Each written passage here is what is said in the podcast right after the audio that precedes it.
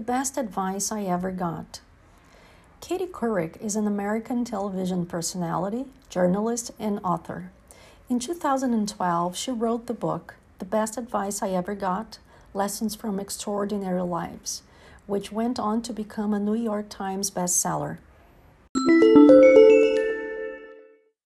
The following text is the advice provided by the Grammy Award winning singer and songwriter Sheryl Crow, entitled Do the Best You Can, Level Advanced. I have learned all my best lessons by diligently attending the School of Hard Knocks. Somewhere along the way, my mother and trusty advisor turned me on to a book called The Four Agreements by Don Miguel Ruiz. The book is thin and a very quick read, with the four agreements being 1. Don't take things personally. 2. Don't make assumptions.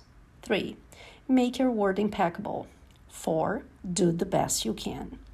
Those four simple tenets are reminders to me on a daily moment to moment basis how I can have a more easygoing and enjoyable life.